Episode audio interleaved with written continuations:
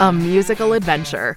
New artists, new musicians, and everyone involved in the world of music. Live from Music City, Nashville, Tennessee. This is J Rod Concerts, the podcast, with your host, Jamie Rodriguez. Let's find out what we have this episode.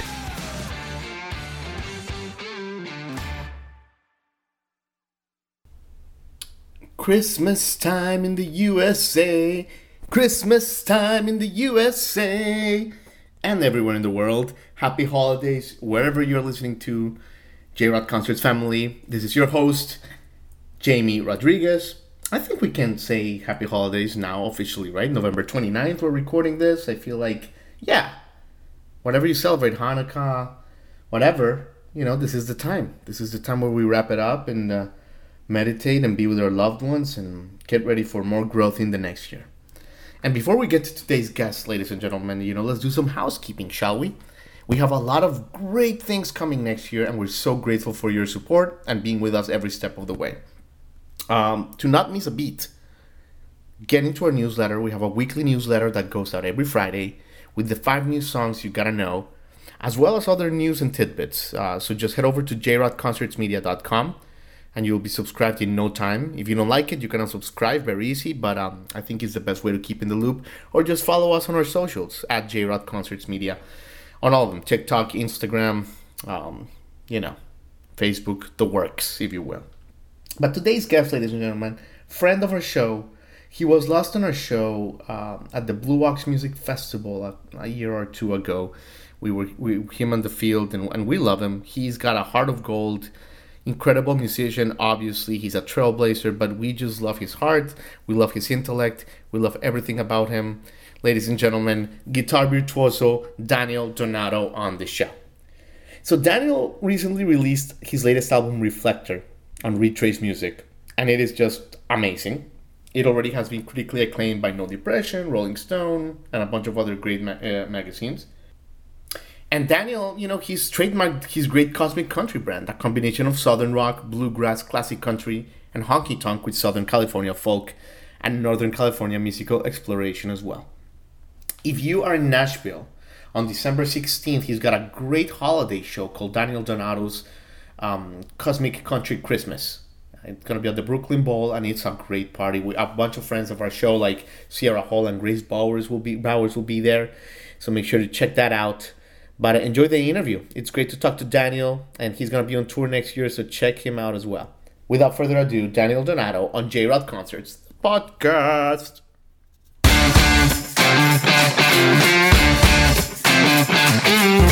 All right. How's it going, brother? There he is. The man, the myth, the legend. How you doing, Daniel? I'm good. How are you? Man, look at you. Dressed in some great sweater there, man, looking cool like a devil. Oh yeah. Well, you look good in your black T-shirt. Uh, thank you, brother. Are you in Nashville? Uh, I'm a little bit outside of Nashville in my cabin. In your cabin. That's cool. So you, yeah, man, you, you got it right. So you're close enough that you can be in the action, but you can have your peace. Is, is that how it works? Yeah, yeah, it really is that way. Uh, I'm 28, but I I, I feel uh, uh I, I don't feel that way in a lot of ways, and, and when I get home, I need to uh I don't like to really go out and yeah get all distorted, you know. I like to calm down and come home from tour and you know, just uh center myself really. And um I love it, man. It's great. Are are you you're in Nashville, right? I am, but see, I'm not playing it right like you. I'm like in the middle of the gulch. I am in the middle of the madness. Oh, that's that might be right for you though. You know. Yeah, yeah, but there's days, Daniel, that you know I just want to set my hair on fire. You know, so. Oh yeah. Don't do that. I love your hair. It's great. Thanks, brother. But yeah, man, celebrating the new album Reflector. It's great.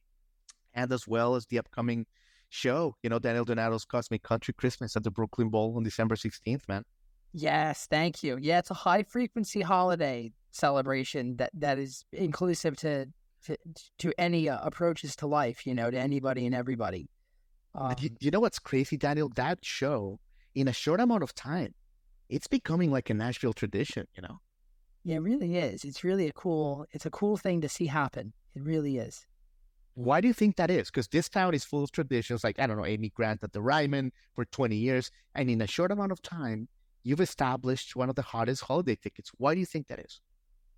I don't know if it's me so much, man. I, I really don't know. I think I'm pro- I think I'm the organizing principle at, at, at it all, um, on an organizational level. But I, I don't know.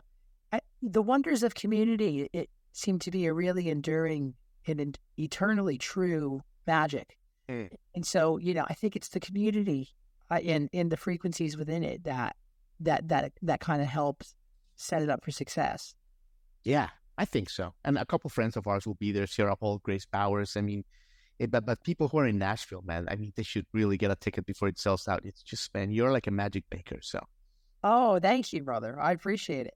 Yeah, absolutely, every time we connect, I always feel that that magic is is alive and well. absolutely, Dan.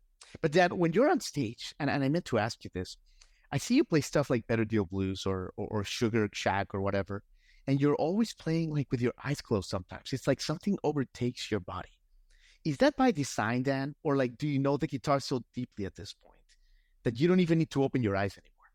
Oh, well, yeah, I, I definitely don't need to open my eyes. That that's a real one. Um, you know, I've been playing every day, uh, for you know at least three four hours a day, pretty much, um, since I was around twelve years old. Uh, you know, so like on on a on a technical level, uh, holding a guitar, uh, you know, very comfortable. I, I really I, I'm not guessing a lot. Um, and but when I close my eyes, I'm trying to keep myself open uh, to ideas and what the present moment can have, so I can kind of enter into that um, playful kingdom like a child will. Um, and and, and it, you know, it, it, and I think that's part of what's going on there. Again, you know, the unconscious is a very strange thing, my friend. It is. Uh, so I think that's kind of I, I I'm just trying to set myself open to that source and to uh, serve it with a lot of grace and ambition, and um, you know, but not every night's good. There's some bad. Well, you know, it's a musician bad night, which what I mean is, you know, only you and Will and the gang kind of like talk about it later, but people have no idea that there was a bad note here or there. That's right. Yeah, no one ever really knows, which is flabbergasting. But Oh God. But but Daniel, you mentioned something interesting, and that's that ambition. And you Yeah. know, when did you first start coming to Lower Broadway? How old were you? You were like, you know, 18, right? 14. 14 I, I, 14. yeah, um, I, yeah, I started busking on the street there. Busking on the street. How have you kept that ambition, that hunger, Dan? And I, and I mean that wholeheartedly because you know, right now, you know, you've you've made Cosmic Country almost like a trademark. You know, your shows are like renowned. Basically, you don't need to prove yourself the same way as you did before, but like by by definition. How Uh, how have you kept that ambition? Well, uh, you know, I, I, there was always there's always been a part of me where I haven't been proving anything to anybody except myself. It- I, I think that's a sole driver. You know, um, being internally driven uh, has a far greater uh, time horizon than being externally driven. And I, I think that's probably Yeah. part, that's probably part of any uh, way of organizing your life and improvising with whatever it is you want to do and create with your Right. time here. Um, you know, uh, and there's all kinds of euphemisms that kind of denote what I'm saying in a less expensive way, like you know, um, you, uh, you know, ignore the noise. You know, is what a lot of people say. Hmm. That that kind of is leading back into this same stream of what I'm talking about here. You know, I've always just been a weirdo, and so I've never really fit in, um, you know, into any box really well. And, and so, you know, even from a young age, I, I kind of knew that I was going to have to stick to my guns and refine what it is that that I'm doing. And um, you know, I remember being 16 when I really knew that, and and and I, I really I really knew it, man, and and I still do. And um, so yeah, you know, and I've just always done what I've loved, even in the you know, I've had a lot of winters, man, where I couldn't uh, pay my rent, and uh, you know, bills get turned off, and uh, you know, uh, things went rough, and uh, you know, but I've always had faith in what it is that I'm doing. Uh, so I, I have to think that all of that kind of is an amalgam of what's going on here. Yeah, absolutely. And that's that's great. You know, there's people who go their entire lives and they don't they never get that. And you got it too young. Yeah, I had a weird, I had a weird, I had a weird trip when I was a young kid. You know, um, Why is that? Like, like like, you mean you just like were like experimenting? I just had a weird go at it. Like I, Yeah. I was 14 uh, I played on stage for the first time, and I I instantly knew uh, that this is what I was going to do Right. my whole life. And when I was 12, I remember, I remember the first time I was able to fully make a G chord really uh, vibrate and, and audiate well. I, I just remember knowing that this is, I'm going to do this uh, forever, Yeah. uh, regardless of what happens. And, um, you know, that's not normal. I, I, I you know, eh, I, I feel I feel estranged when I talk to a lot of people uh, that are around my age sometimes because you know they are they're getting out of college and they still don't know what it is that they want to do. And and and and and with that said, there is a beauty to both uh, trips there because I've always had a, a macro vision of what I was going to do with my life, and I saw my name in lights when I was 14, and I just knew it. That's what I wanted to do. But there's a lot that you don't know when you say you do, when you do know, Right. um, you know. And so that's kind of the beauty of it is you're improvising because you never really know what it is like on a micro level, day to day basis, what it is, you know. But I've always known, yeah, I you know I knew it, and I there was nothing else I could ever do, and I was going to work harder than than anybody. And I was going to make, you know, anybody who wanted to try to get on my level, I was going to make them reconsider their choice of trying to do so. Yeah. Uh, I was very competitive with it, and when I was a young kid, and um, you know, I've just always worked at it like a dog, man. I just have, I just have that personality set to when I, you know, I wake up and I think about it, and when I go to sleep at night, I play music that helps encourage activity of my unconscious to think about it. Hell yeah. I just, I am, you know, I'm 100% in on it. I've never been 1% out, and I won't, you know, it's the main source from which everything of my life organizes itself around. Um, it's my religious vehicle. It's it's my work vehicle. It's my creative vehicle. It is where I get a lot of my identity from. And so everything I ever get in life, I just give it right back to music as much as I can. Yeah. You know. Oh, beautifully said. You remind me when Eddie Van Halen died. We had, you know, people talking, reminiscing that knew him and played with him. And, you know, that's how obsessed he was with the guitar. Yeah. But, but you know, Dan, and like I've seen, you- I've been blessed to see you perform many times in different states, and your show has that magic that not many has. It's almost, it really is a beautiful communal thing. It's something that you cannot practice. It is spiritual. It's like you tap into like that ethereal thing, and that's I think you know what makes your shows and and your experience so unique. It's so powerful. That's really kind of you to say. You know, every I remember we were hanging out at Blue Ox in uh, Eau Claire, Wisconsin, uh, the past two years. You know, I, I- I remember you know talking to a bunch of people. Um, you know, and and I I feel that you have a great bandwidth for that kind of reception as well. You know, so I guess it takes, it takes one to know one. Thank you. Yeah, yeah, for sure, Dan. You know, and speaking, you know, we're talking about all these great things, but like your band plays such a key role. And I love the brotherhood that you have with Nathan, with Will, with both Wills, Clark and McGee, and the mm-hmm. whole gang. You know, when you guys, you know, you guys spend countless hours together. but When you guys think about bands like, you know, U2 or Radiohead that have always stayed together, the originals, is that something that you guys kind of like discuss? Is that something that goes through your brain? Like, man, we have this perfect kind of like chemical reaction. Let's really fight to keep it untouched. Yeah, there is a fight to keep it untouched, and there's a dance to keep it untouched, and there's a management to keep it untouched, and there's a communication flow to keep it untouched, and there's all kinds of ways to keep it uh, pure, right? And um, you know, I think there's certain people that you meet in your life where you meet them within space and time, but on some different level, you know, you feel like you've always known them, right? And um, it, it, it's kind of a heavier occurrence than you know just uh, asking the person at the grocery store how their day's going. Right. And, you know, and albeit all those are valid brotherly golden rule transactions.